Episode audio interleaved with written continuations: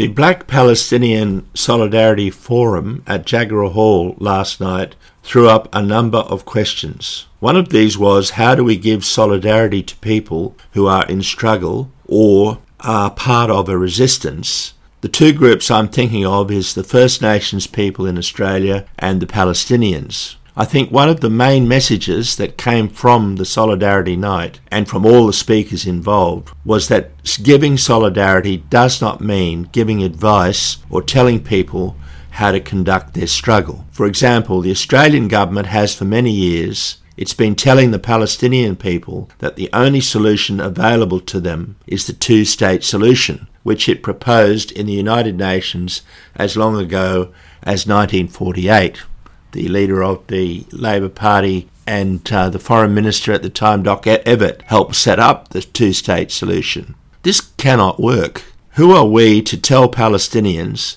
engaged in a deadly struggle with an occupation army how they are to go about resisting that occupation? It doesn't make any sense and it can't work. Our role is to provide them with support. Another example is that an a number of years ago, Palestinian civil society asked solidarity groups around the world to conduct a boycott, divestments, and sanctions campaign against Israel. Even though that's hard to do in places like Australia, where, for example, there aren't many Israeli goods being uh, bought and sold here. In, in, supermarkets, you just on the shelves, it's very rare that you find uh, Israeli goods. So a boycott of those goods is not really that easy to conduct. But nonetheless, um, the Justice for Palestine Meanjin in Brisbane, it did conduct successful campaigns in supermarkets against some Israeli products. The second lesson that came from last night was from Ramzy Baroud, and that was that the Palestinians are seeking alliances in the global north and in the west to influence these countries to adopt their case.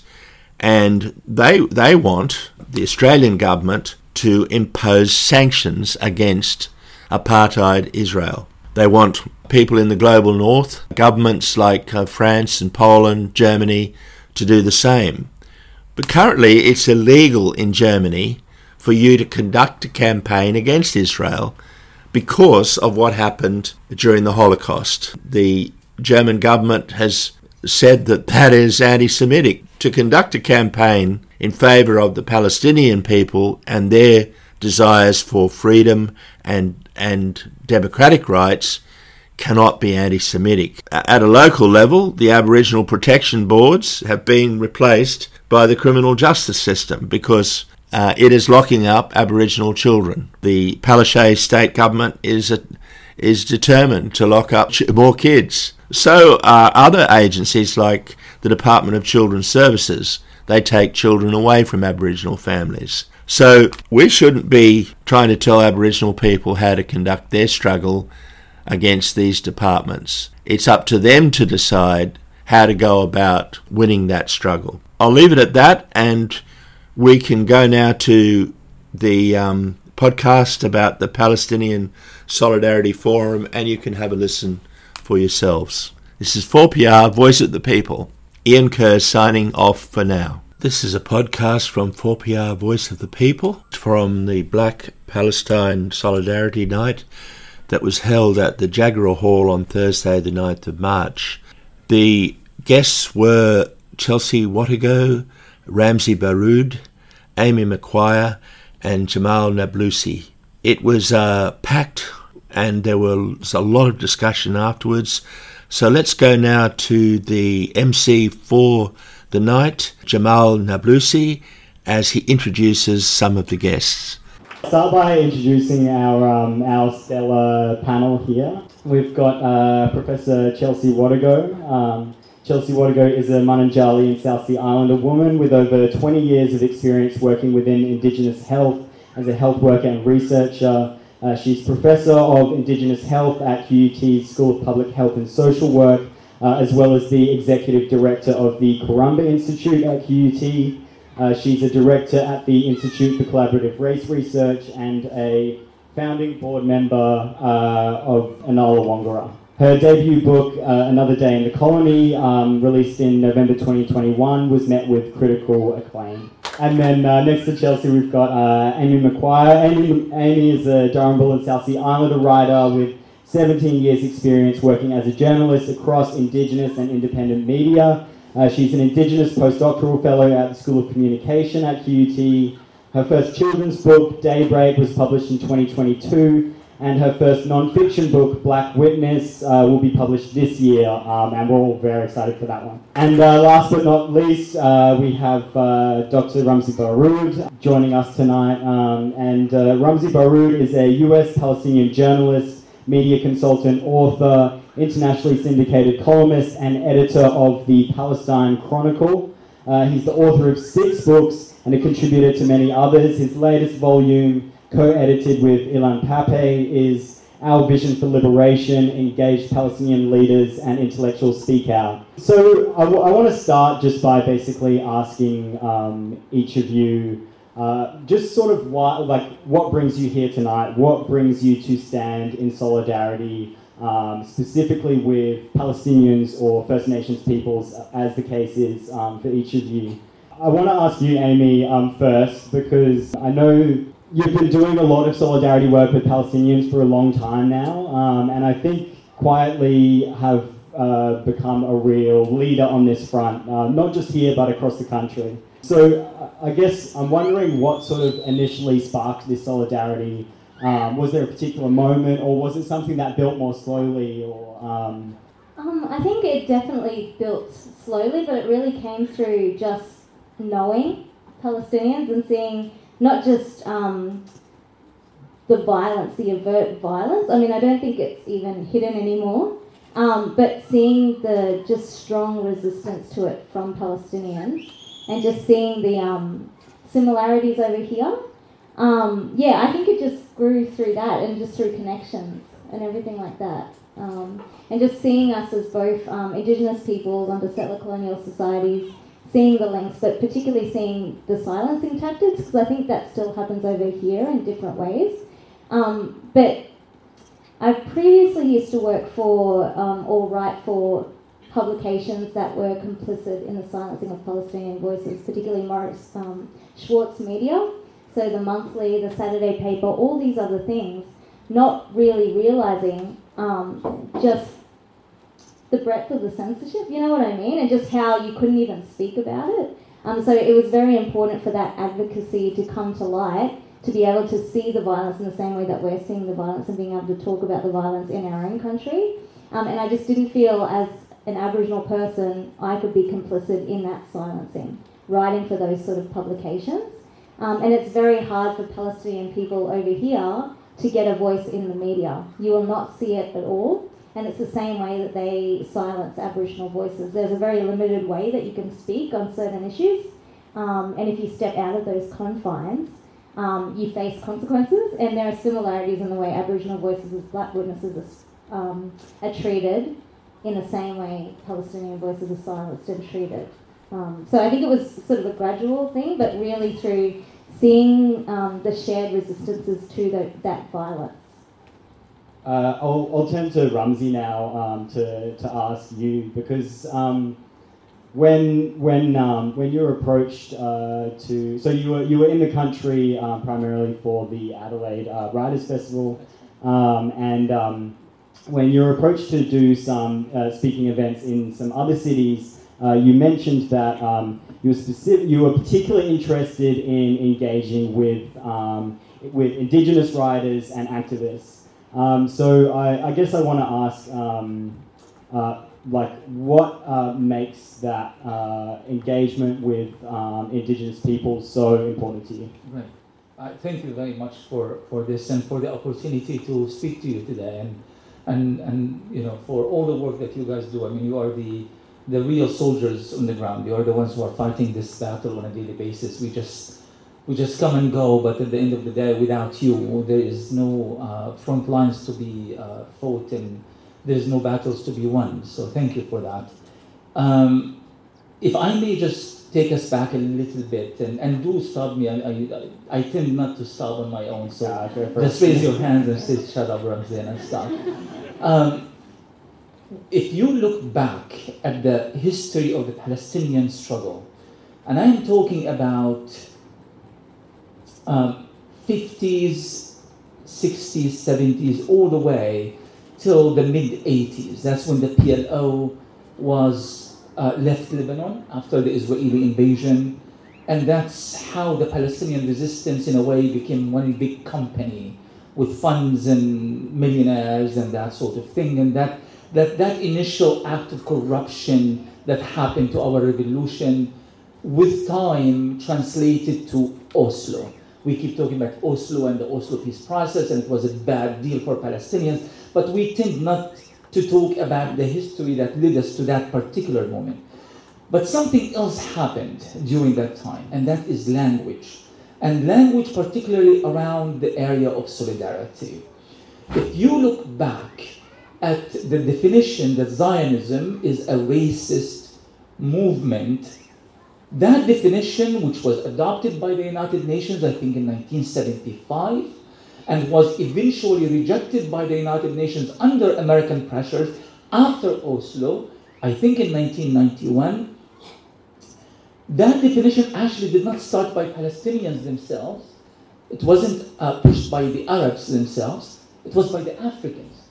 The African countries gathered together a few months before that resolution passed at the United Nations, and they declared that the racist apartheid regime in South Africa uh, and, and other African polities is very similar to the racist Zionist regime in Palestine and therefore we reject this kind of Zion, uh, uh, racism and apartheid. A few months later, the United Nations reworked that language and the General Assembly adopted that very definition. The point I'm trying to make here is that solidarity with Palestine has historically been situated within the global south, within indigenous movements. It wasn't opportunistic. It, was, it didn't uh, involve money and geopolitics and power paradigms. It was genuine, it was in, in, uh, uh, uh, uh innate, it was grassroots. Oslo changed our political thinking entirely. We were told that the only way that Palestine can ever be free if Washington would allow it. And that's where our, our um, uh, campus began shifting. Uh, if you notice the cities that were affiliated with the so-called peace process, from Madrid to Paris to London to Camp David to Washington, it was no longer conferences of solidarity that happening in, in Lagos and, and, and Brasilia and Pretoria. It was no longer something that is relatable to us from a historical point of view. At the end of the day, we lost everything not only we did not win any independence and also made things a lot worse, but that strategic depth that we had in the global south was basically being lost and we were not paying any attention to it. Thanks to BDS, thanks to grassroots movements, thanks to engaged academics and intellectuals and activists, we are going back there. And here's the thing that, and, and I'm sorry if I am elaborating too much here because I'm, I'm really trying to give the word solidarity actual political meaning, right? What I notice that whenever I speak, and I've spoken in over 50 countries so far, whenever I speak in the North, my language is, first of all, my position as a Palestinian, I become accused somehow. I have to explain myself. I have to justify myself. I have to talk about suicide bombings, and about Hamas, and about factionalism, and so forth and so on. I never experienced that in the global south. And that gives me a lot of hope that when I went to Nairobi, and when I went to South Africa, and when I went to uh, Chile, when I went to um, other countries in Asia, the, the conversation is not, Ramzy, explain yourself. Ramzy, why are your people doing this? Do you, uh, you know, Israel doesn't have a peace partner. You guys don't. No, that's not the conversation. We delve back into that historical trajectory and we continue the conversation as if this disruption of 30 years of Oslo never happened. And I think this is should always be the main focus in order for solidarity to become truly meaningful? Um, so yeah, I want to ask you, Chelsea, basically the same question. Um, like, what brings you to stand in solidarity with Palestinians specifically? Um, or also feel free to, you know, riff on anything that um, resonated from what Ramzy said. Sure, thank you. Um, thank you, Uncle Shane, for um, situating us here.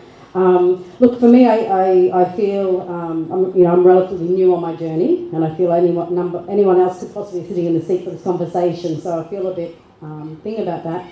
Um, what brings me to this conversation is, I guess, um, as a black fella trying to make sense of the violent machinery of settler colonialism. And it's through conversations uh, with Palestinian uh, people and scholars that I found a shared understanding, make sense of, of, of what we deal with, what we uh, live, we try to live within. Um, and you know um, the hopelessness of the situation, and I'm you know not a fan of hope necessarily, but what I find in these places is uh, a larger home from which we can collectively strategize uh, in um, and share the learnings um, in a way that better preserves the bodies of those who are subjected to the violence of settler colonialism going forward. And so, selfishly, I'm in this conversation to learn and to, to better strategize. But I'm interested in solidarity um, uh, in terms of the reciprocal nature of solidarity and what does that mean in a settler colonial state from whatever position we we hold and you know um, as blackfellas here we've seen um, the lack of solidarity um, in this place from, from settlers um, but it's also you know thinking about us uh, as blackfellas and our obligation to be in solidarity with others that are experiencing the violence that we know too. And so I'm interested in solidarity as something that how it's reciprocal, what's our obligation, as well as how we hold people accountable to their kind of solidarity at the same time. Um, uh, and so, yeah, I found, um, you know, uh, coming to race and thinking about race and indigeneity, um, there's a limitation of, of sort of critical race theory in other places. And um, I just think some of the conversations we get to have in terms of dealing with the violence of settler colonialism, um, it gives me a place to think in and with in the absence of literature that we normally lean to that doesn't speak to this unique experience that we share. Yeah. And I think that's the challenge is people claim solidarity, but when it comes to it, will they pay the costs for that? Um, and true solidarity is that willingness to um, to be there when it matters, and that's where we find people falling short on, on solidarity, um, uh, who, who, who say the right things, and um, but when it comes to it, when we've been betrayed, um, yeah, still seek proximity to settlers here and to whiteness, and um, are not prepared to be disliked and hated mm. um, in the way in which we know what that feels like.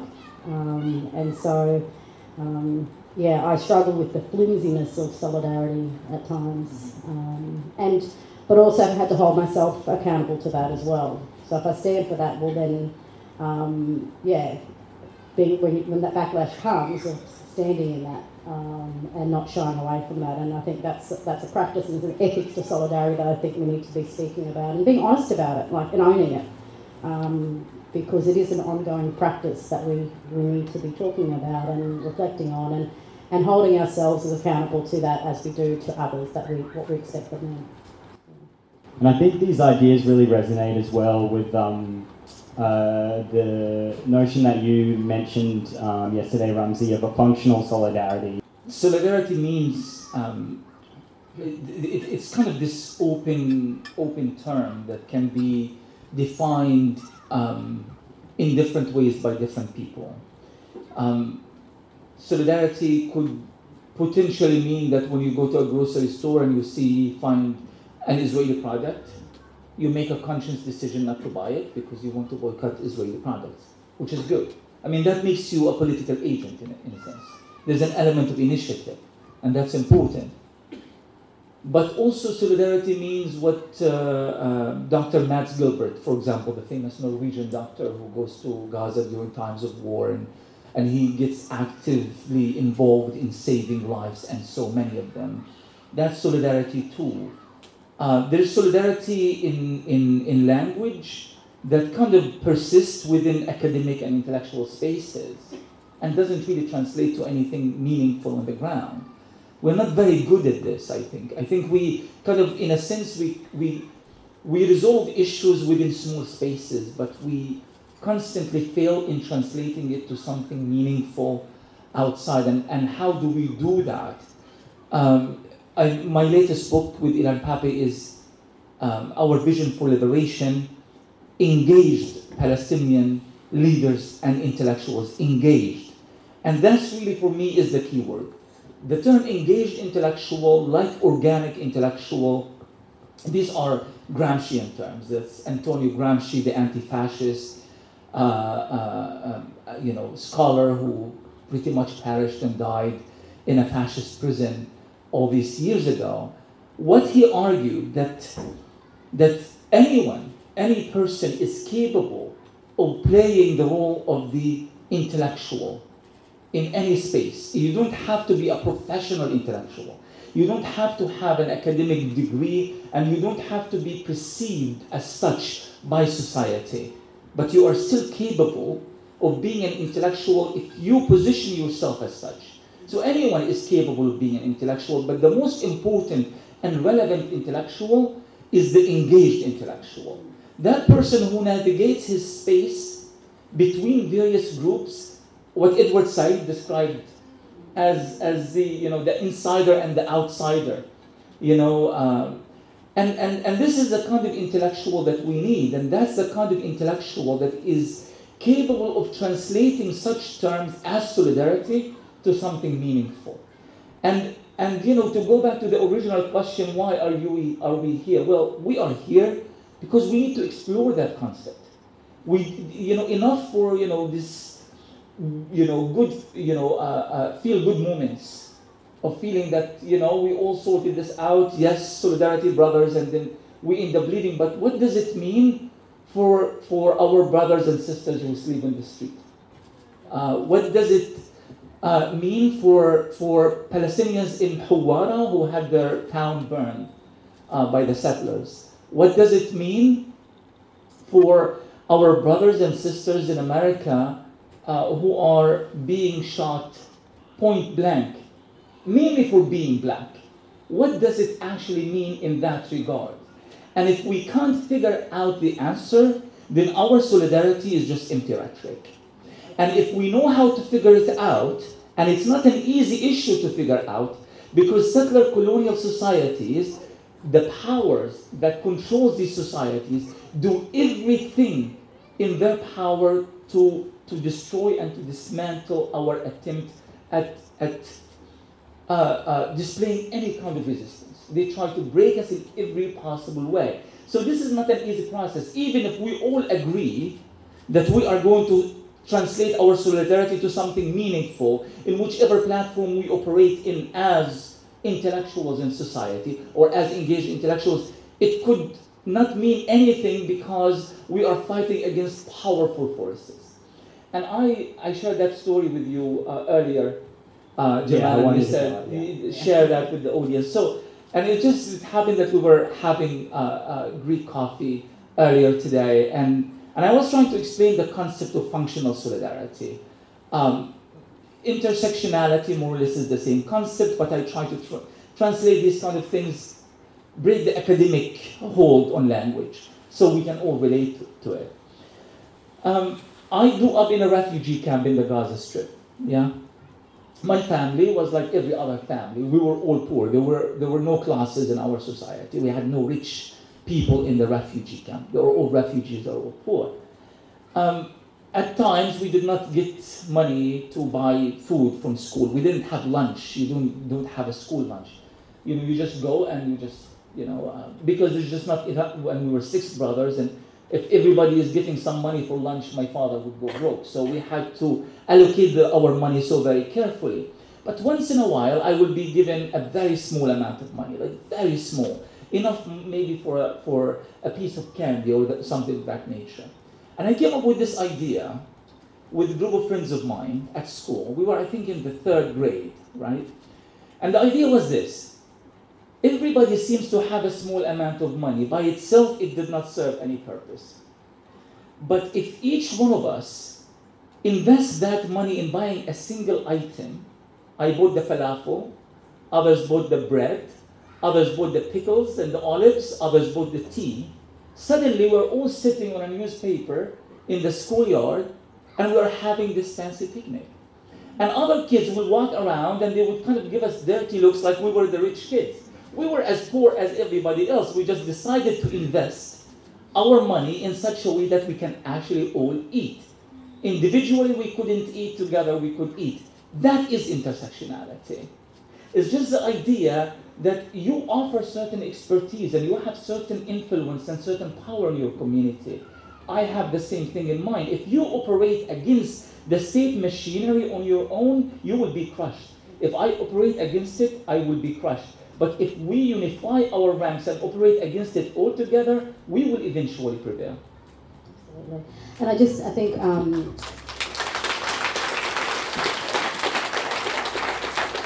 when um, we think about solidarity in terms of traditional academic work, um, and I guess the thing that I guess shoots me the most is the idea that solidarity is having the most sophisticated take on someone else's struggle and becoming the knower of it. Um, and that's not uh, what, what that is, but sadly that is what happens um, in this place. And um, you know, it was Said that gave me the ability to see a freedom in being the exiled academic, the marginalised scholar, um, and the, the joy, the beauty, the freedom that comes with doing things on your own terms, but finding community um, to do that with. Um, hence ICRR and, and the community that we're, we're building is um, to, to find new ways um, to do the work. And, and, there is important intellectual work to be done, and it's not the domain of academics within, within universities, it's everybody, like we're all theorising about this place. Um, and to open up that space for us to collectively um, strategize and um, you know and I think just even um, there's only so much that the scholar can do you know? There are limitations to that and I just think about like um, the role of the journalist and I think the work we get to do with Amy and the different how we work together but in different ways to uh, influence and shape thinking and take people uh, bring people in um, and make the understanding of this this this this structure that we're fighting against it has to be accessible to the people who are experiencing the struggle. What's the point of it um, if we don't? So, yeah.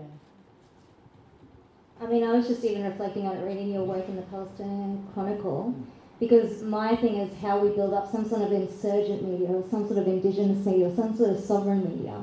And so when I was reading your work, you're directly speaking back to violence that you're not supposed to name, that you're supposed to take as normalized. And you know, when you're doing journalism, you're supposed to be objective. Like, there's all these core journalistic principles and news values that uh, um, ultimately work against what you are trying to do. There are certain values based on certain people's lives that place people above some bodies above others. And so we have to think of new ways of doing journalism that breaks through that. And so when I was reading some of your articles, that's what I saw, you know what I mean? And so I think it's um, what we can learn from other people as well in building our own sovereign media to speak back to violence that is so often concealed. Um, yeah, and I think we can take that from so many different places, you know, not just the academy, journalism, art, so many other different, um, so many other different arenas.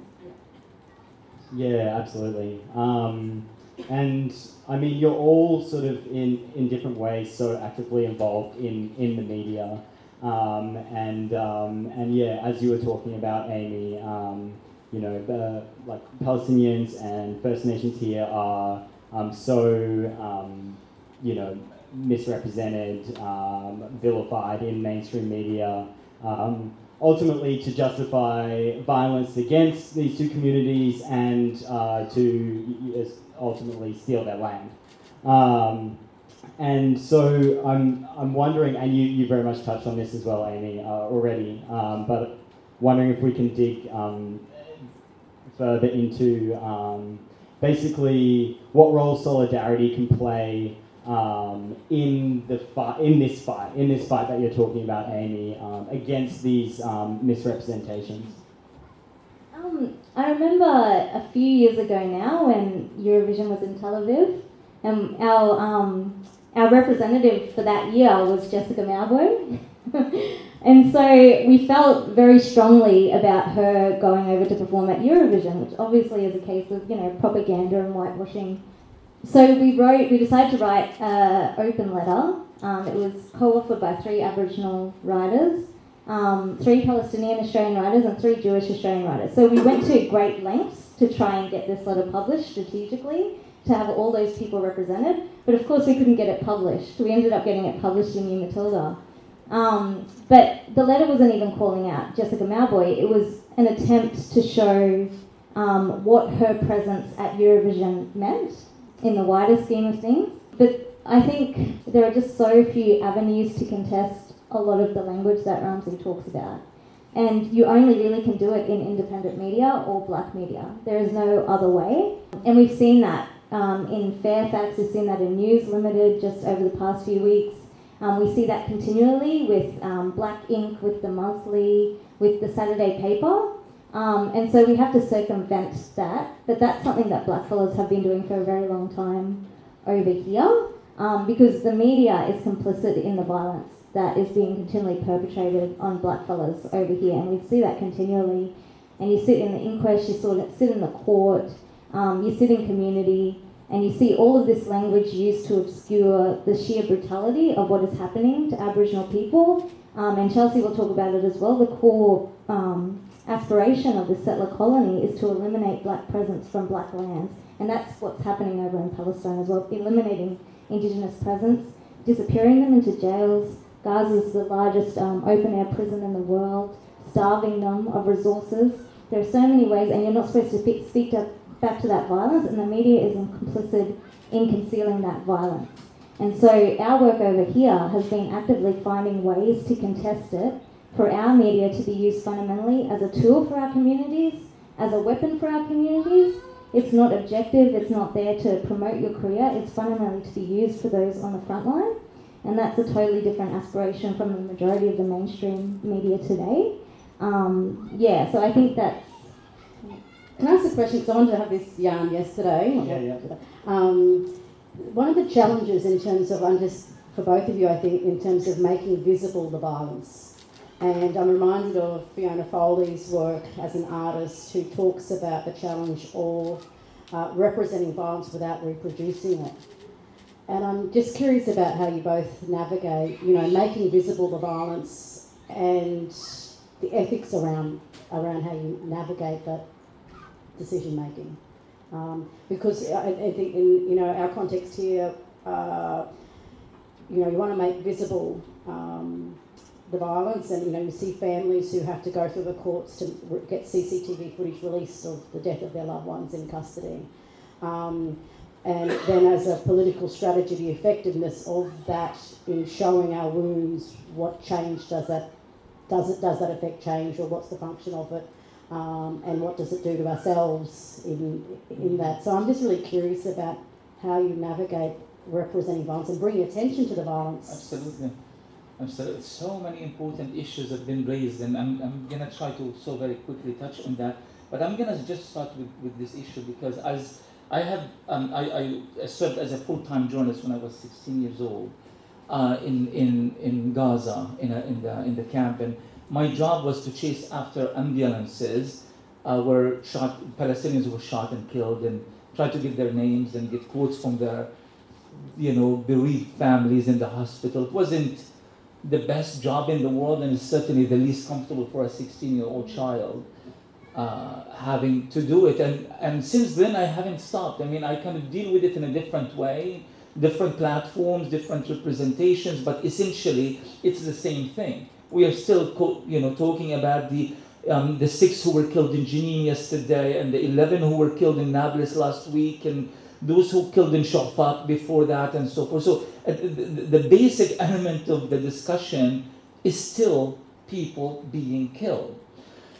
And it's quite worrying because, because at the end of the day, when that becomes us, when death becomes us, when destruction becomes us, with, when burning and, and ethnic cleansing of, you know, and, you know, uh, and expropriation of land and, and all of that becomes us, you start wondering sometimes, like, do you lose sight of who you actually are?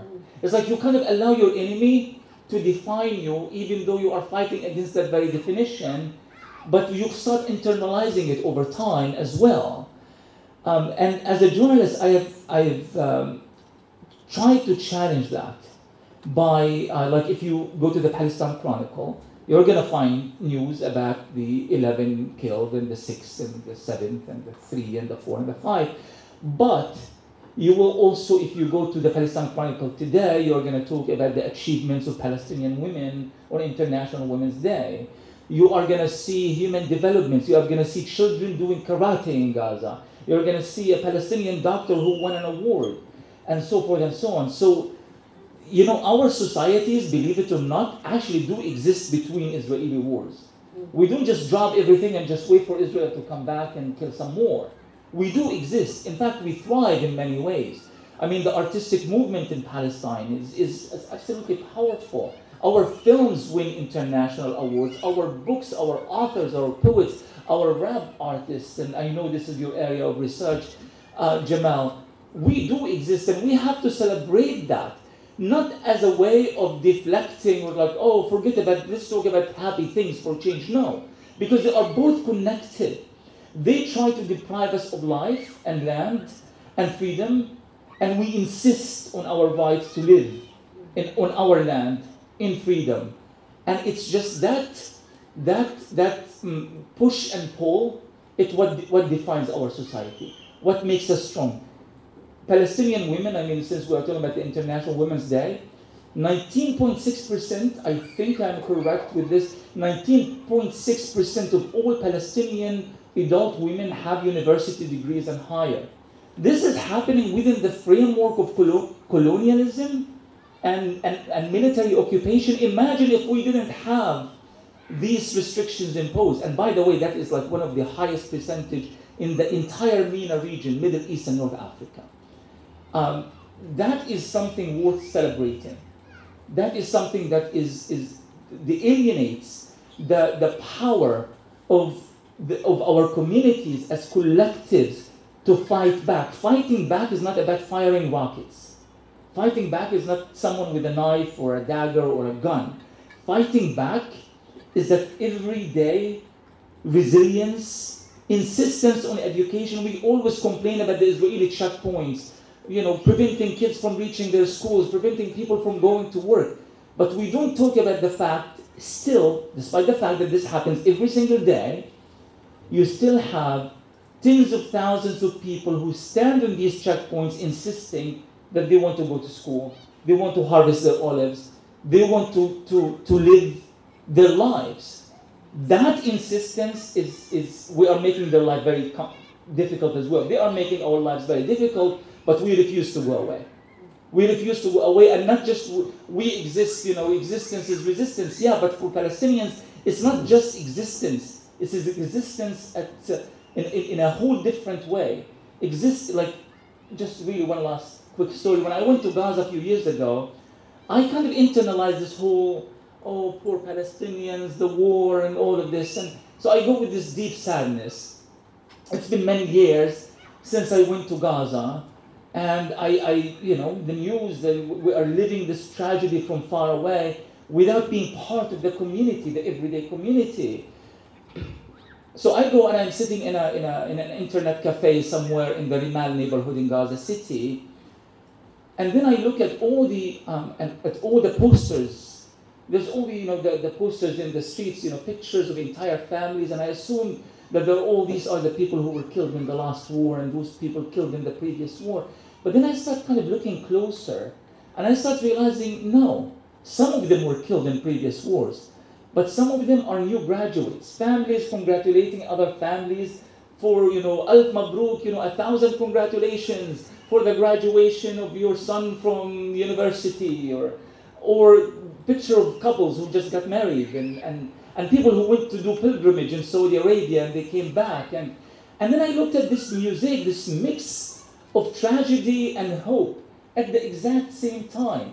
Pictures of families that died and pictures of newborn on top of one another. And I'm just trying to make sense out of it. I was born in Gaza, but sometimes these things escape you. That's the secret of continuity of Palestinian society.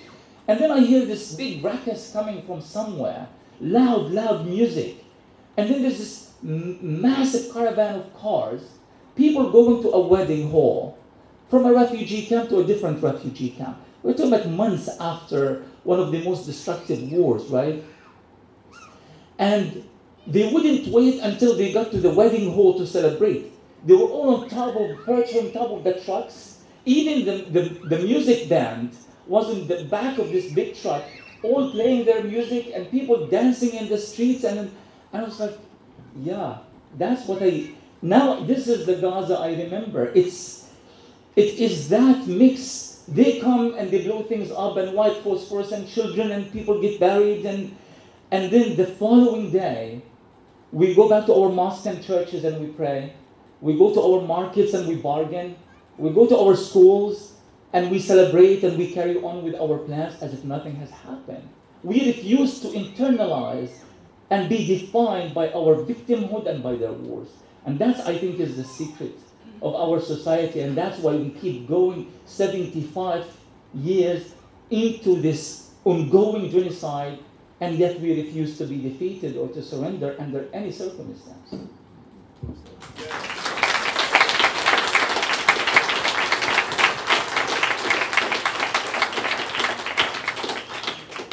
Do either of you want to pick up on any any threads from uh, from that, or Well, I'm, and I just think about your work around presencing an Indigenous woman, and I think you can speak.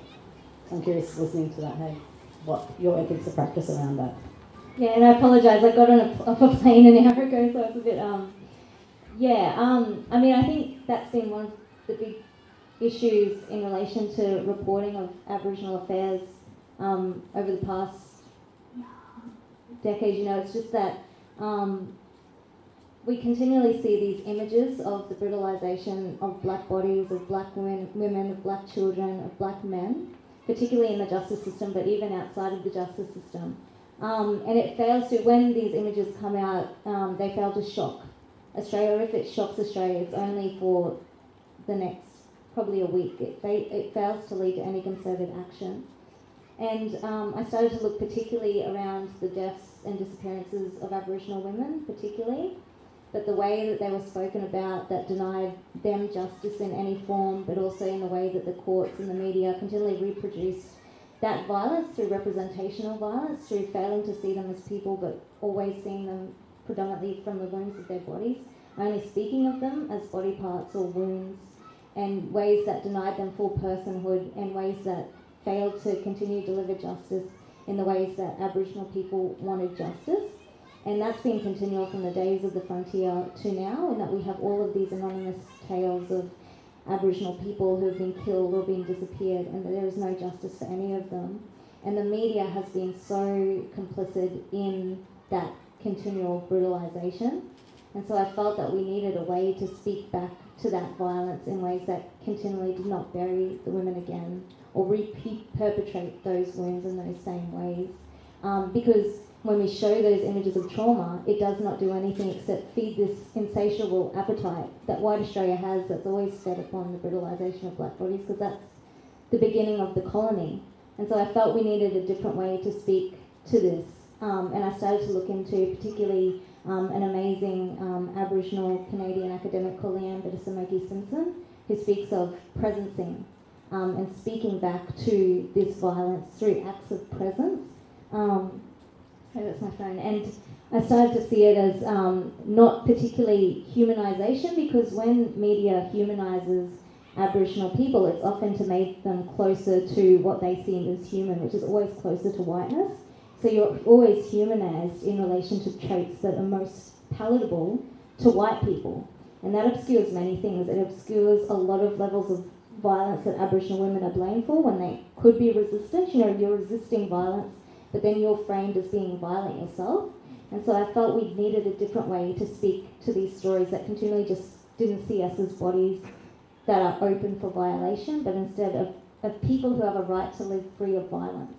You know, I felt like white Australia is not ready to hear those stories, and so we must tell those stories not particularly for white Australia, but to be given back to the families, to be given back to communities, because right now we ha- do have an issue in this country. We have a crisis where Aboriginal women, Aboriginal children, and men are being funneled into really violent systems that are electoral, electorally popular, which we see in Queensland, particularly around the Aboriginal children and the targeting of Aboriginal children, the opening up of new child jails.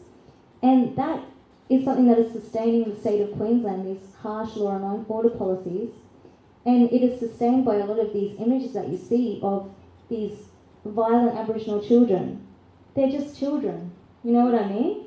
And so I felt we really needed, the media had such a huge responsibility, but the more I looked at the media, I felt like they were never going to be up to that task at all, the mainstream media. And then I started looking, you know, it's always been, the mainstream media in this country has always been a tool of imperialism. It's always been a tool, tool of colonialism. If you look at back into the um, archive, even the most progressive voices were incredibly racist, as we know. And I don't think they should be given any um, excuses because they're of their time. You know, they are working towards what we know now as the invasion of this country and the continual invasion of this country. This is happening in real time in Palestine. And so, speaking back to that through independent media, through sovereign media, through different forms of media, and I often talk, we're, we're in a time of crisis, climate crisis, and our media has utterly failed everyone. And so, why are we still looking to reform the media? Why are we still looking to have a place in the mainstream media? We need to have a place outside of that media to be able to inform our communities to start building these links, to start speaking back to the violence that is so normalised that people take it as a given. You know, you, you only have to look at what's happening right now in this state of Queensland, the state of disappearance where they're continually wanting to brutalise the most vulnerable people, and everyone is okay with it. You know what I mean? I feel like the mainstream media as a whole is completely just, it can't be, you can't reform it, you can't get in there and change it. You literally just can't. You're working in this, it's, it's no different from any other colonial apparatus in this country. You know, the police inform the media, the media inform the police. Regardless if you have these stories of the racist and the gendered violence of police in the media, they still go back and use the police as the primary informants. They're still using the politicians as the primary informants. They don't interrogate anything. You know what I mean? And they, they normalise those really horrific logics which you sit and you look at and you think, how on earth could we think that this is okay? You know what I mean? If I may interject. Many excellent points, but particularly the one about reforming the media, because we Palestinians still in that trap for a long time. Um, we thought that if we just try a little bit harder um, and use the right language, uh, while keeping in mind Western the, the sensibilities of Western audiences, and so forth and so on. Eventually, we will be given a little bit of space in the media, and with time, we are going to change everything. And that is just foolish, simply. And I think it's just, I, think it's just part of the, the, the, the mental and intellectual colonization that was imposed on us in the process. We call it, keep calling, uh, keep referring to it in the U.S. and in, in the West as mainstream media. It's not mainstream media. It's corporate media. And corporate media, by definition, it's a company. This is a company that wants to make profits. Uh, it's not there to raise issues concerning human rights and bring justice to everybody and equality for all. Of course not. And it would be stupid to think otherwise. So you have these corporate media machines. Um, I'm sure that many of you, it's an academic setting, so I, uh, I think many of you are really familiar with Noam Chomsky's book, Manufacturing Consent, um, and the idea that the, the way that uh, the media works hand in hand with governments and the you know it's, it's all part of the same apparatus these are not two independent elements um, I feel so guilty when I take more time than I, than, I, than I should, so I keep apologizing. But there's something we call superstructure. Okay, what is superstructure? Every every economic mode anywhere in the world doesn't just exist on its own. Yeah, it has to come with the kind of language that that justifies it, that explains it, uh, that defends it. That's the superstructure. So think of what is the what is the biggest industries in this town. Can can you give me an example? What is the biggest industry here? What is the local economy? Construction. Construction. Excellent. So you have construction. We call this structure or base, yeah? In order for the construction business to continue thriving, a lot of people would have to be involved in lobbying with the government, in writing positive articles about it in the newspapers.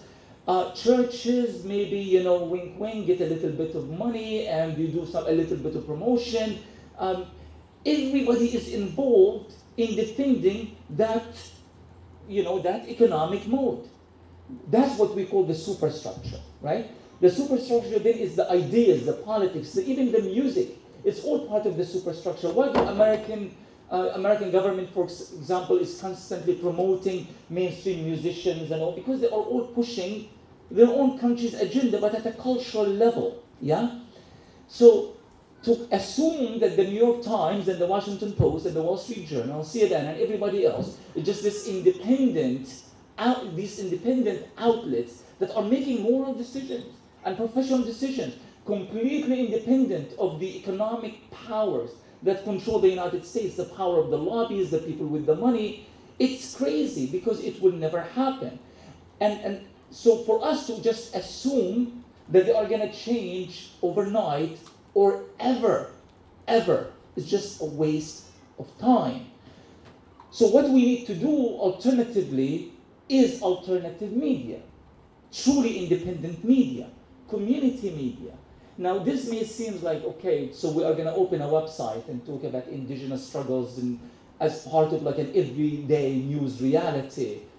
We're not going to get so many views. But here's the thing you are building grassroots movements. It's a long process, it's going to take years.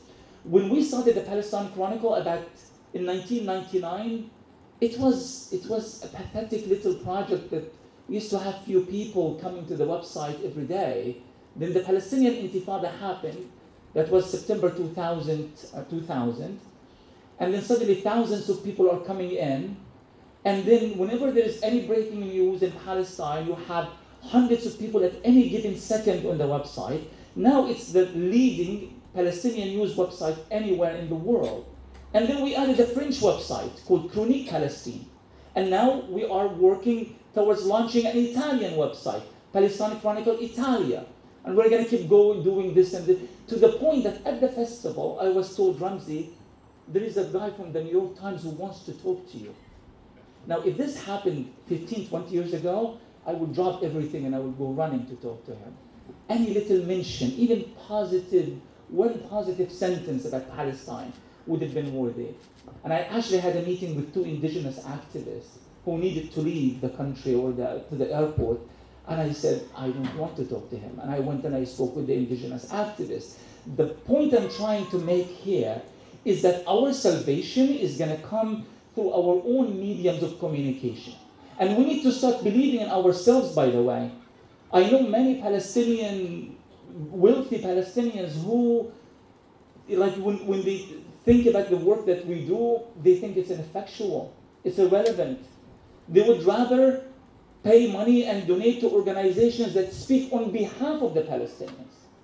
Because, you know, white people have more legitimacy. Who's going to listen to us? You see, which is sad. So we need to start believing in ourselves and understanding that, that Palestine will never be free through the editorial pages of the New York Times. It's going to be free through the everyday dedication resilience of the Palestinians in Palestine, but also of people who genuinely and truly support and communicate the Palestinian message worldwide. That's how it goes.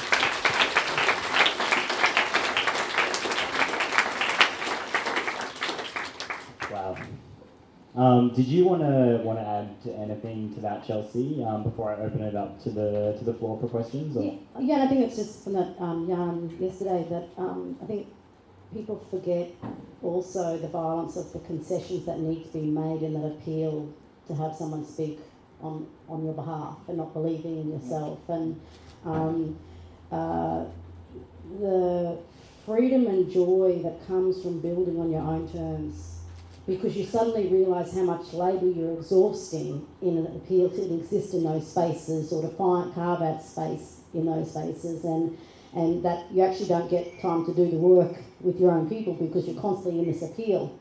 Um, and um, I think that's, you know, it took me a while to arrive at that. Um, and and, and, and this, I guess everything you said about uh, the media is the same for the academy. That why do we believe academic institutions would do any better? Um, they're built on stolen land and profit from that. And so um, coming to it, um, you know, and I think, you know, we've been to ICRR, it's a small house, it's just this little house, um, but it is about that um, building in places that are not predicated upon you not existing. And the and it may be the hard road and the long road, and it's you know it, it keeps you from certain tables where the, we believe power resides, um, but that that thinking means you forget your own fucking power, Mm-hmm. and we can't forget that. Um, and so that's just in that yarn with you, I really relate to that, and and and um, uh, giving up on the hope that somehow our humanity will be seen and, and, and recognised, and, and realising and standing our own power. And I, you know, Uncle Shane sitting here as someone who helped me arrive at that place of, of you know knowing our power. And I think when we talk about solidarity through sovereignty, or when we remember who we are and where we come from, and work from that basis, um, uh, we are so more powerful and so more effective. And, and not not just in our time, but for those that follow for generations to come, um, because that's our responsibility in this time is for those that follow. Hi, uh, thank you for coming here and uh, thank you for let, uh, letting us ask questions. Uh, you know, the system, the white man system, call it what you will, uh, in response to this oppression, comes up with offers. An example would be here in Australia, you've got the, the voice, and there could be a parallel or not in uh, with, the, uh, with the offer made to the Palestinians how do you, Ramzy, and how do you, Amy, and the other speaker, see these offers? Are they enough? Are they uh, a pathway to something better? Uh, how do you evaluate them? That's my question. Thanks. Uh, my answer is going to be uh, very quick, so you guys can elaborate. We've never been offered anything, so I'm not really sure. I mean, if, if, if the references to Oslo and all of that, not only we were not really offered anything, we lost a lot more since, you know, what was promoted in the media as some kind of an offer. Um, if you guys remember when uh, the Camp David talks were taking place and Yasser Arafat, Ehud, uh, Ehud Barak, and Bill Clinton, you know, were negotiating, you know, some sort of a settlement. And then, and then the media kept saying that Yasser Arafat rejected a generous offer. A generous offer. It's like, and that was like this the buzzword, the generous offer. People like, you Palestinians are so ungrateful. And, and at the end of the day, there was actually no offer, generous or otherwise. And the whole thing was a media ploy. But it registered with millions of people that Palestinians were the ones who are responsible for the, you know, the uh, end of the peace process because they rejected. So if, if uh, if the term offer is ever involved in the Palestinian discourse, it's always a media ploy, it's a lie, it's deception. Never, no offers have been been made, and, and honestly, I don't think Palestinian freedom will ever be exacted through offers anyway. Um, I think it is just a process, an organic process of the people's resistance themselves, and and and eventually we will arrive at that moment when we feel that whatever situation we have created through our resistance is going to guarantee the you know what we perceive to be the the, the minimal uh, amount of rights that we are fighting for, and only then we can start engaging with with that new reality.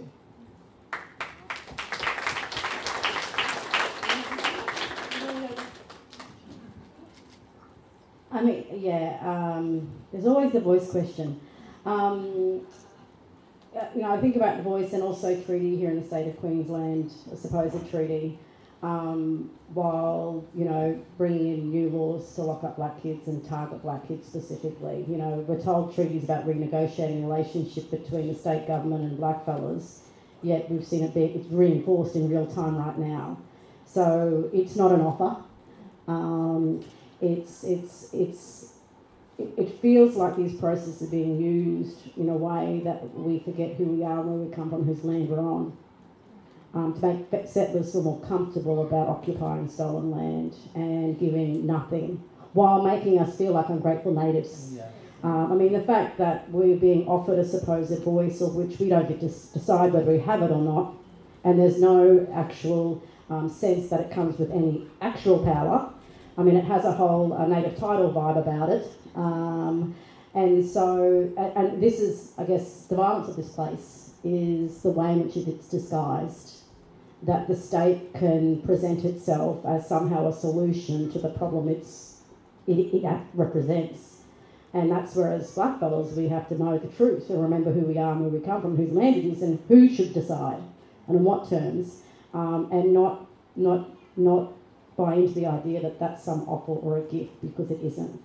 Um, Um, and I just add to what Chelsea just said, it's being framed as this once in a lifetime chance, um, which is crazy because when this whole debate began, it was about how we protect mob from racial discrimination because currently we have a racist constitution. It got watered down to such an extent that it became something that could pass at a referendum that the Australian people would be proud of. And so it's always been something that's been sold to the rest of Australia at the expense of Black Australia, who at the heart want to talk about these issues that are currently happening in our communities. The fact we do not have any protection against racial violence, gendered sexist violence, and we're seeing it right now. And so, you know, you see even Annastacia Palaszczuk putting up a video about International Women's Day and take, maintaining the rage while at the same time she's locking up black kids. While at the same time we have Aboriginal women who are still disappeared in this state with the coroner's court and, you know, laying the groundwork for impunity. Um, it's just, it doesn't really give us any protection. You know what I mean? It's just been watered down so that white Australia can have its feel good moment. Um, and it will be really scary as we go into a referendum and we see the inevitable racist dialogue that is going to be drummed up in a referendum. Um, so it's hard to see how it is an offering, as you say, or it is a gift. Um, And I mean, yeah, we have race discrimination legislation, but it gets us suspended at any given time. And, and even when blackfellas uh, use that, the state will still come for you for costs when you lodge those claims. Uh, my question is directed mainly to you, Ramzy. Uh, today's Haaretz had an incredibly interesting article about um, Squadron 9, uh, 69 of the Israeli Air Force uh, threatening to go on strike unless the regime um, took the heat off the Supreme Court of Israel. Um, and that um, rebellion seems to have a potential to spread. So I'd like to know how Palestinians who are currently still fighting their frontier wars, how could they best exploit what's happening in Israel? Uh, it's your lucky day because today I was actually doing research and writing about this particular subject. it's very funny.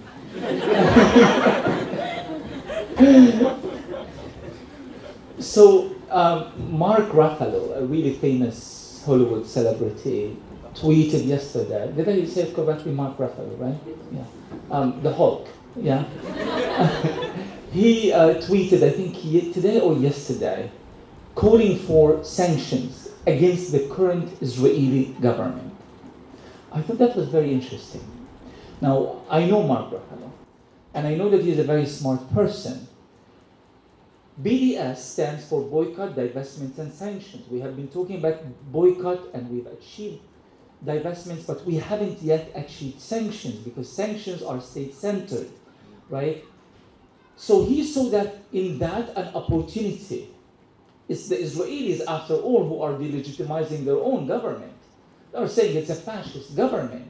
So he was strategic by saying, let's sanction this government, not all of Israel all the time, this particular government. He threw the S word over there, right? Sanctions, the same way that Jimmy Carter threw the, um, the apartheid war, uh, uh, word over there as well when he wrote his book, Israel, uh, no, Palestine Peace, not Apartheid.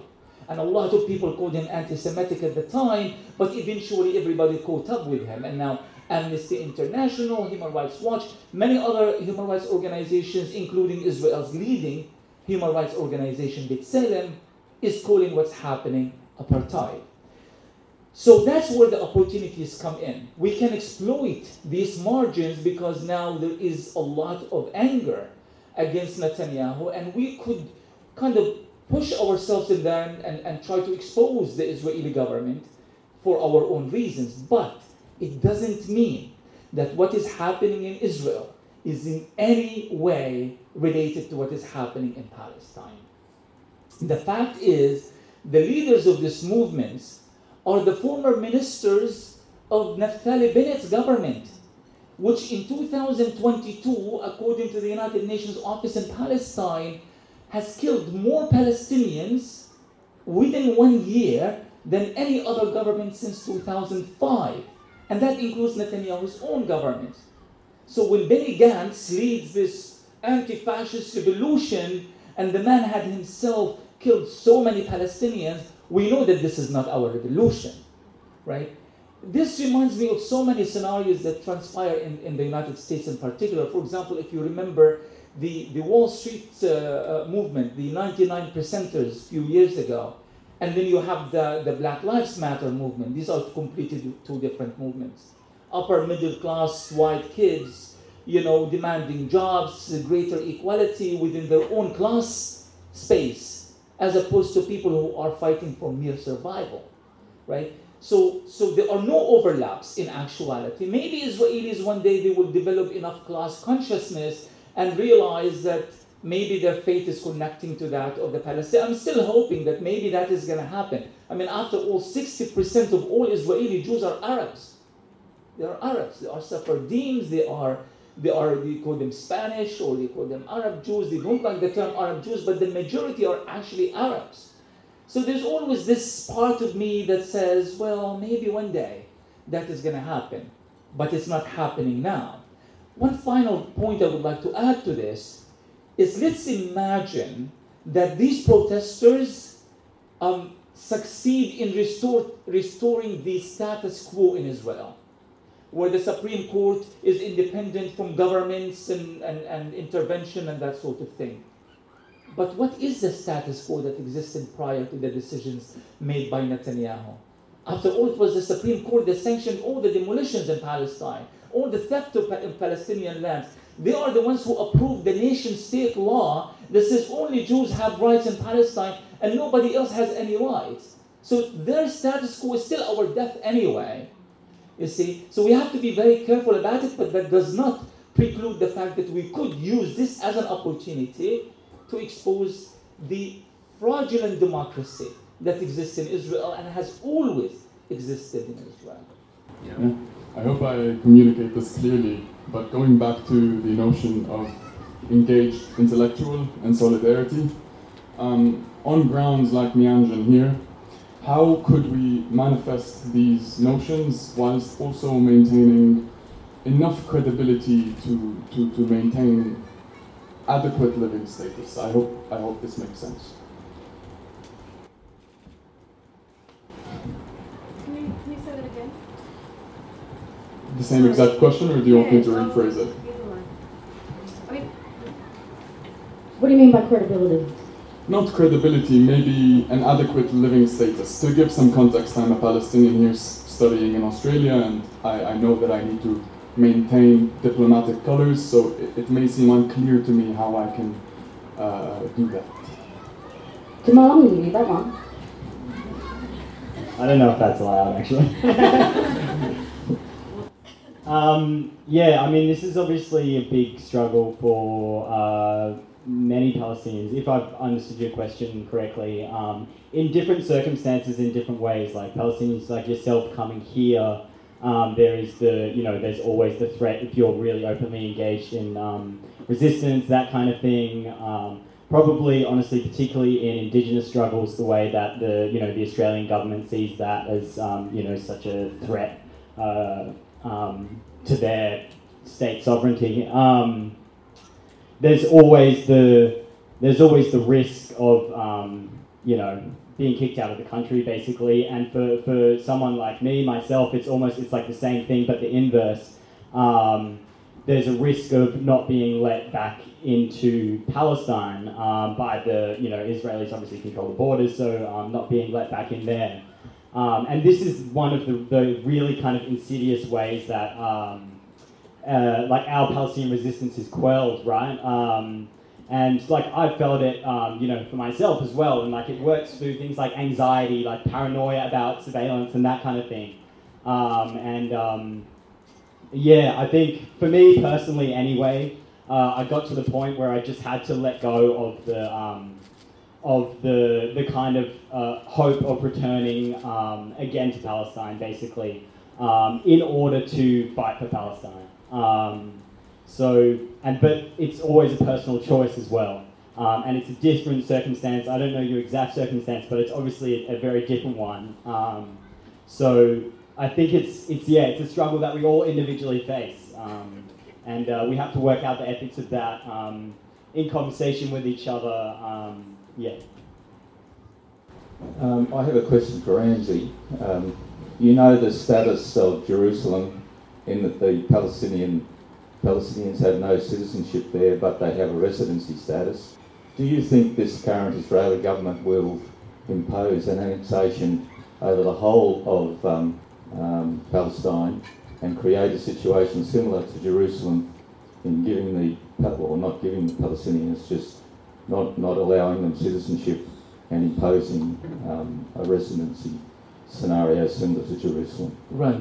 So just a little bit of context to that question is a very good question, just a little bit of, of background. So, so Palestinians are kind of all living under various types of, of, of rules and divisions and lines. Uh, you have the besieged Gaza Strip. Uh, the Israeli says that we have disengaged from here. The international community says, no, it's still an occupied territories. Uh, then you have the West Bank divided to three areas, A, B, and C. And I don't, if you are getting confused, and you will get confused, that's the whole point. It's to create this confusion that, um, you know, the, the West Bank is a separate discussion, Area C is a separate discussion from Gaza, East Jerusalem is something different, and so forth. It's just the same military occupation, the same apartheid, the same racism, the same uh, uh, uh, you know, mechanisms of control and, and, and dominance, but the Israelis kind of break it down in such a way because they want to divide the Palestinians. Because some Palestinians, for a while, thought that they are a little bit luckier than other Palestinians. So if you are a Palestinian uh, who is a native still living in Palestine, today is Israel, you have a citizenship. You don't have equal rights. You don't have equal rights. You are still a, a second, third, or fourth status citizen but you still have a passport that gives you a little bit more freedom than a Palestinian living in the West Bank. But Palestinians in the West Bank also have Jordanian passports that makes them feel a little bit luckier than those like the unfortunate some like us in Gaza. We have nothing. I remember when I left Gaza for the first time, I had what they call the laissez-passer, like an Israeli travel document just made for people in Gaza, and it says nationality undefined. So when I went to the first um, um, like border crossing past Palestine, the officer is looking at that and he says, "Who are you?" I said, "I'm a Palestinian." He says, "I don't care, but your passport doesn't say anything. It has no nationality. It's meaningless, right?" So all of these kind of you know Israeli mechanisms have been aimed at dividing Palestinians, administering them in different ways, but ultimately the ultimate objective take more land, build more settlements, empty the land from its people as much as possible.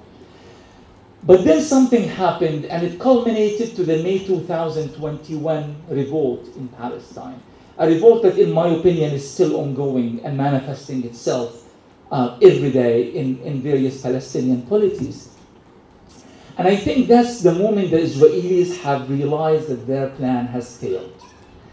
The Palestinians, the so called Israeli Arabs, these are the Palestinians who are living in the so called Israel proper.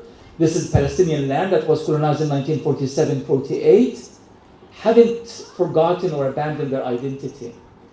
Uh, Palestinians in Gaza who were supposed to be isolated from the West Bank still stood in the same kind of. You remember, you guys, the whole thing started with the Sheikh Jarrah, the house demolitions in East Jerusalem, the resistance in Gaza fired at Israelis in retaliation, Palestinians in Haifa and Jaffa and Nazareth rose in rebellion against the Israelis, and suddenly Israel is in a state of civil war. The army is in the streets, and there was a complete panic. The Israeli media described this as this is 1948 all over again.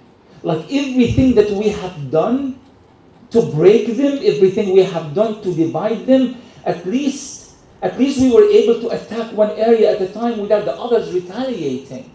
Now Palestinians are developing this new political discourse that is a lot less factional than it's ever been. New groups that are not affiliated with any other existing political groups. Young people who are very smart, very connected, um, and developing this whole, you know, slogans and ideas that, that sees us all as one and the same. And that's where the, the risk of Israelis beginning to take actions against, you know, to kind of use that passport as a leverage, to use that residency as a leverage. Now they are passing a law that passed its first reading in the Israeli parliament, the Knesset, that basically says that any Palestinian uh, that, that, that carries out a terrorist attack, Oh, but it's written in the weirdest possible way. Not any Palestinian who carries out a terrorist attack, but someone who has, who tries to harm the interests of the Jewish people, whatever that means, is to be executed. So they are bringing back the executions that they have stopped 60, 70 years ago. Israel is in a state of panic. Israel is in a state of panic. And the real panic here is that Palestinians, in terms of numbers, they are now equaling the Israeli Jews. Uh, in terms of political identity, they are becoming again unified. In, in terms of, of, of uh, political discourse. They have completely abandoned the entire Oslo framework. Nobody is talking about that. And even in terms of one state versus two states, majority of Palestinians in the West Bank, for the first time in history, are now demanding equal rights in one state. And that's where the panic in Israel is happening. Uh, and, and this is why the rush to change the, the, the, nature of the Supreme Court and alter the judicial system. They are trying to do everything in their power to stop that collapse. And I think there's a lot of hope in all of this. I know sometimes when you, uh, we're talking about hope, you go to the news and you realize another number of Palestinians were killed, and it's like, where is this hope coming from?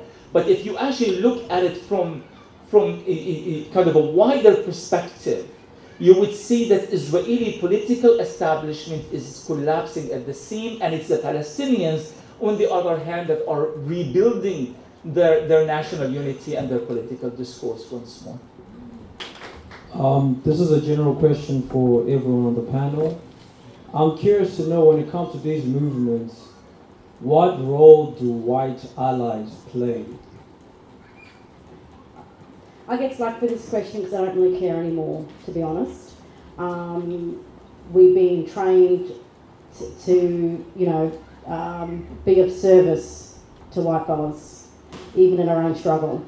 Um, and so I found a freedom in not investing in that and really about how we build our own black collectives, where we find them, um, because that's where the power lies.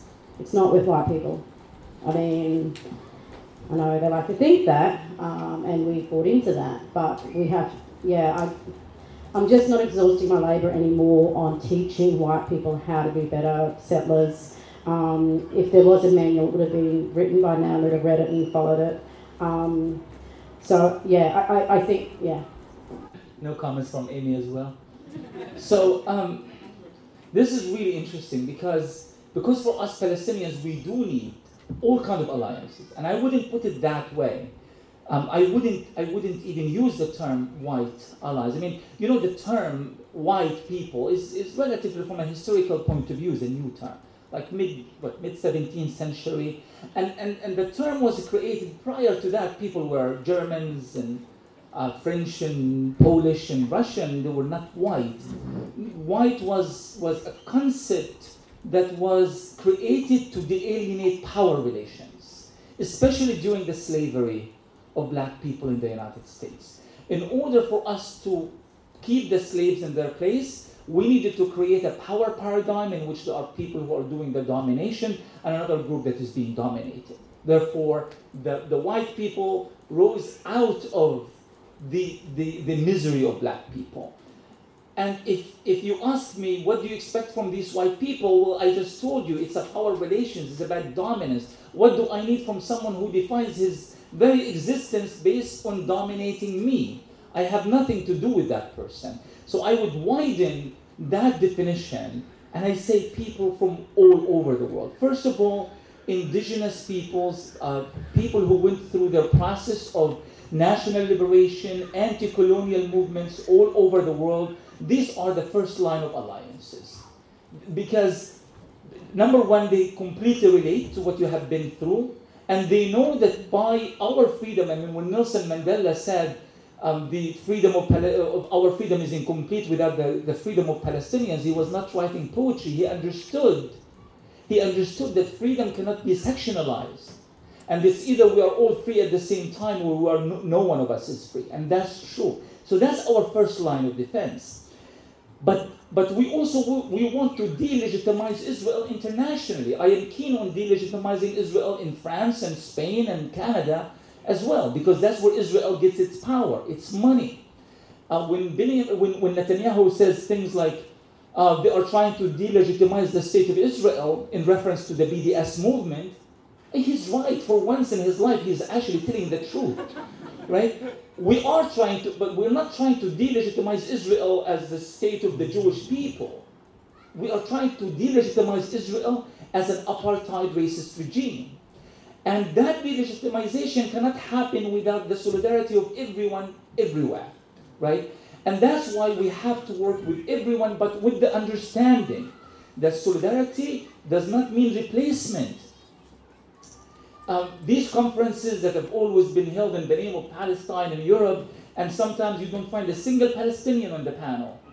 You know, we can't go through that again. That's not solidarity. That's another way of manufacturing dominance, but in a different mechanism. It's about control, and we can't allow that to happen. So, solidarity means you stand by my side. Give me the platform, give me the space, and more importantly, please do not teach me how to resist please. It, it's. You, who was that? Uh, Rafeef, um, the Palestinian poet Rafeef um, Ziadah, uh, who wrote "We Teach Life, Sir." We teach resistance. We've been doing this for a century. We know how to resist. In 1936, Palestinians carried out a general strike that extended for six months and that led to a rebellion that lasted for three years. Imagine the political consciousness of a group of people who were called fallahin, peasants. They didn't know how to read or write, but they had enough political consciousness that they would, they would persist despite of British violence and Zionist violence, and they, would carry on with that kind of mobilization at a mass scale. We don't need anybody to come and say, don't use violence, do this, why are Hamas? No, no, no, this is not your business. That's that's our own fight. We are going to fight for that and we will win. But your responsibility is to look at the action of your own governments, right? The taxes that are collected on your behalf, and a portion of these taxes pays for the weapons and the guns and the bullets that kill our children. That's your responsibility. And if, Allah, if, if you, being a true ally, you will work very actively to reverse this, this devastating mechanism that keeps feeding Israel with all these weapons and with all this money. We need that kind of solidarity because that's meaningful solidarity, but not a solidarity of imposition, a power relations and dominance once more.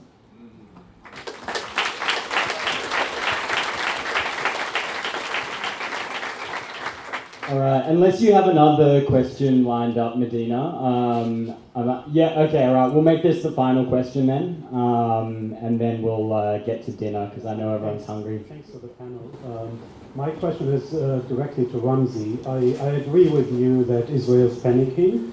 It is pretty obvious. Um, I don't think the Israeli project um, is viable any way you look at it. I fully agree, so there's hope. However, on the other hand, you have the one, probably the most extreme Israeli government since the establishment of the state. Uh, you have settlers going wild. Um, in my mind, it's only what took you so long. Uh, I mean, you have the, the full support of everybody in the world. Um, you, the, the smallest weapon any settler carries is probably an Uzi. Uh, anything below that, you know, is just not worth it. Um, what, how do you see uh, that evolving with the settlers going wild? Uh, and they will go wild and wilder.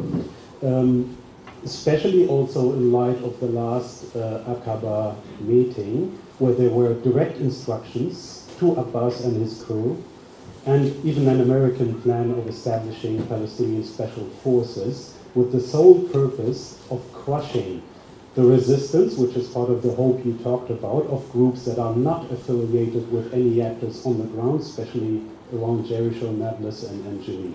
Thank you.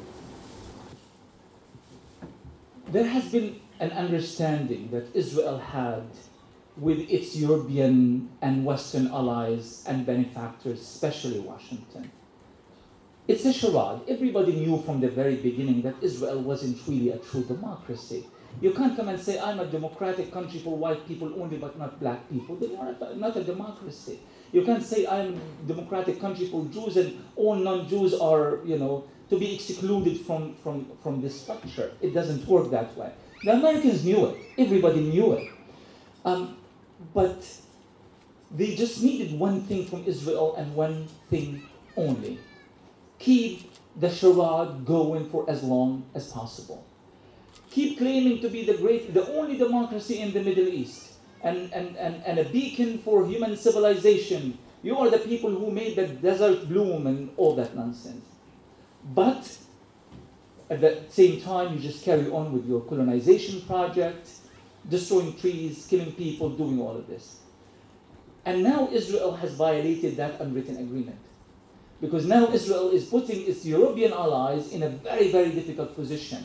When you have someone like Smotrich, the, the new finance minister, declare in a, in, a, in, a, in a public space that I am a fascist homophobe, what did you leave for your allies? What, what is the, give them some material for their propaganda. They, don't, they are running out.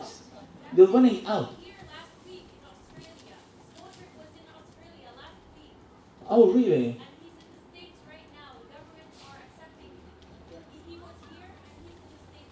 And, and yet more and more people are going to become aware that, you know, if you found some sort of a moral acrobatic way of, you know, supporting Israel no matter what, I think for a large section of the human population, I think this is becoming more and more difficult. If you support fascism, then support Israel because they are fascists and they admit that they are fascists. Now, I think it's going to get a lot worse before it gets better. And it's just the nature of things the Israelis are not just not going to give up and just say, okay, you know what, we are we're ready to strike a deal or make an offer, as the gentleman over there uh, suggested earlier. It's not going to happen. They are going to fight until the bitter end. But I think as they carry on with this fight, more and more voices around the world will continue to rise in solidarity with Palestine. And here's one last thing two last things. That's a lie. Two last things. Number one, um, I, I did an interview with Professor Richard Falk recently. Um, and I asked him, do you, where, where does your hope come from for Palestine? He said, listen, I have been doing this for a long time and I've spent many years at the United Nations. And from my reading of history, he's a great historian, great international law expert. And he said, from my experience in both history and law, I can tell you this. There are two kinds of wars that are fought in this kind of context, like the Palestinian context.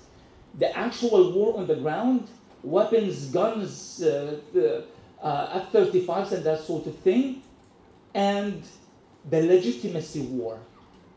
And he said Palestinians may be losing the war, the actual war, because they have no army, and they are being fed with billions of dollars of American and Western weapons every year. But the Palestinians are winning the legitimacy war. And he said, never in history, in the history of national liberation movements, did anyone win, uh, uh, uh, win the legitimacy war yet lost the war at the very end. So Palestinians are set on a course of victory. It's only the matter of time. And here's the second thing You must have heard a few weeks ago when the Israelis joined the African Union Summit. They arrived as observers and they kind of are being ushered into their seats. What they didn't realize is that the the, the, the mood in Africa has changed. There's a new awakening in Africa. France is being kicked out from Mali, Burkina Faso, the Demo- Central African Republic, and so forth. And there's new thinking that maybe Africa needs to use this massive geopolitical war that's happening in, in, in Europe to start building up its own independence and credibility. And when that happens, you know good things are going to happen to all of Africa's allies. The outcome was security officers came, ushered the Israelis out. You're out of here. And that wasn't an omission or a mistake. They issued a statement. Uh, South Africa just passed, uh, voted in the parliament. Israel has no place in Africa.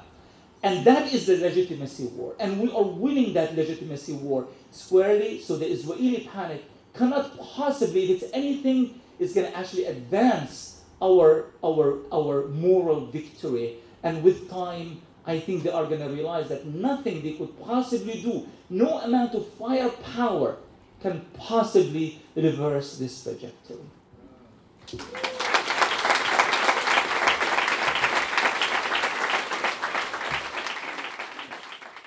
Uh, so the next ICRR event, um, which is on Indigenous sovereignty and climate justice, uh, will be on the 25th of March uh, at Southside House. Um, so keep an eye out for, for that event. Um, it'll be great to see everyone there as well.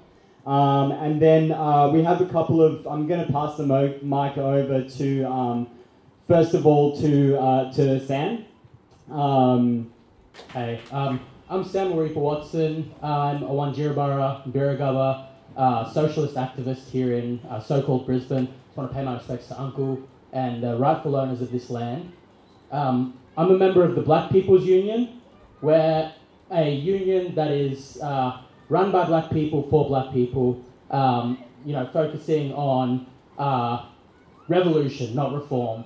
Um, I really liked when Amy said, uh, you know, why would we try and reform uh, a media that has failed us? And I think that that is the exact same um, way that we should view the government. This government has absolutely failed us. It has uh, made no action on deaths in custody, uh, no action on incarceration. It locks up children as young as 10.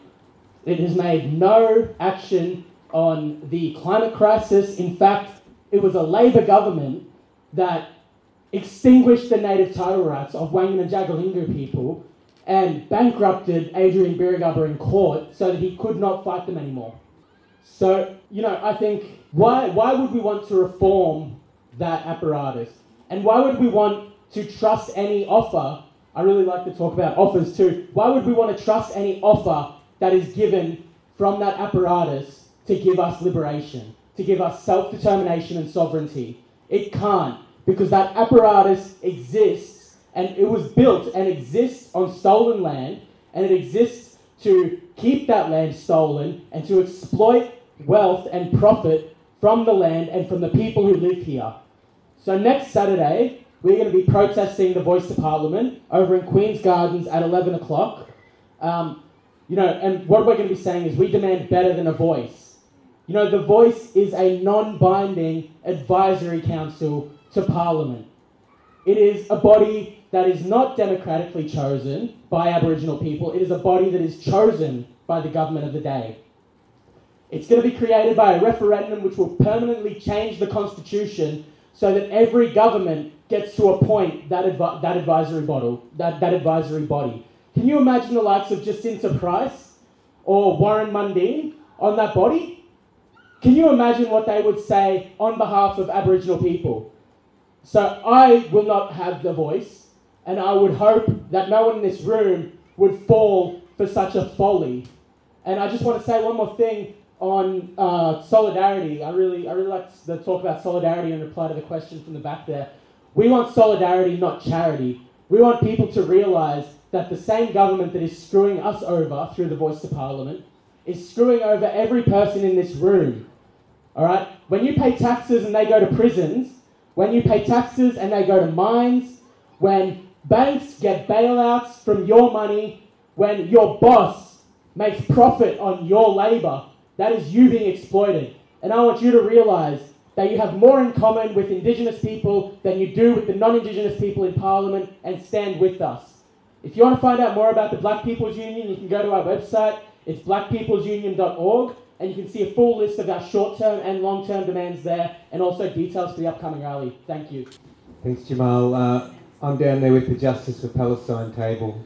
Uh, we've been working for more than a decade now in this city, and uh, May this year marks 75 years that we commemorate and acknowledge the Nakba that occurred in Palestine. So this is a big year for us, and for the first time this year, also uh, we're looking to have coordinated demonstrations across the country in each city. So um, if you've sat here tonight, I hope that you're asking yourself the question of what can you do. And the answer to what you can do, you can get involved with us because we work regularly and consistently between each crisis to continue our struggle for boycott, divestment, and sanctions against apartheid Israel. But one of your first steps, I should think, this May, is to make this rally in this country the biggest commemoration and the biggest protest. Because as we know, everyone in this room knows, the Nakba continues. You just have to look at the, the news over the last 12 months, over the last two weeks, over the last week. They are continuing this process now for 75 years and join us on the 13th of May. We're doing it, uh, we haven't got the venue yet, we're still working on that, but it'll be hopefully King George Square. Join us for our commemoration and protest, and let's make this the biggest Nakba we've had in the context, hopefully, of no intense violence. Because the last one we had was very large, but it was associated with another wave of terrible violence. I think we have to work between the violence because the violence continues on a day to day basis. And so dig deep, put the date in your diary, turn up on Saturday the 13th, and make it the biggest protest we've had in this city uh, for the Nakba for a long time. Thanks. Thanks very much to the organisers of this event. This is 4PR Voice of the People, Ian Kerr. We'll go out with this a poem by Rafeef Ziadah, accompanied by Phil Monsour. Today, my body was a TV'd massacre. Today, my body was a TV'd massacre, made to fit into sound bites and word limits. Today, my body was a TV'd massacre made to fit into sound bites and word limits, filled enough with statistics to counter measured response.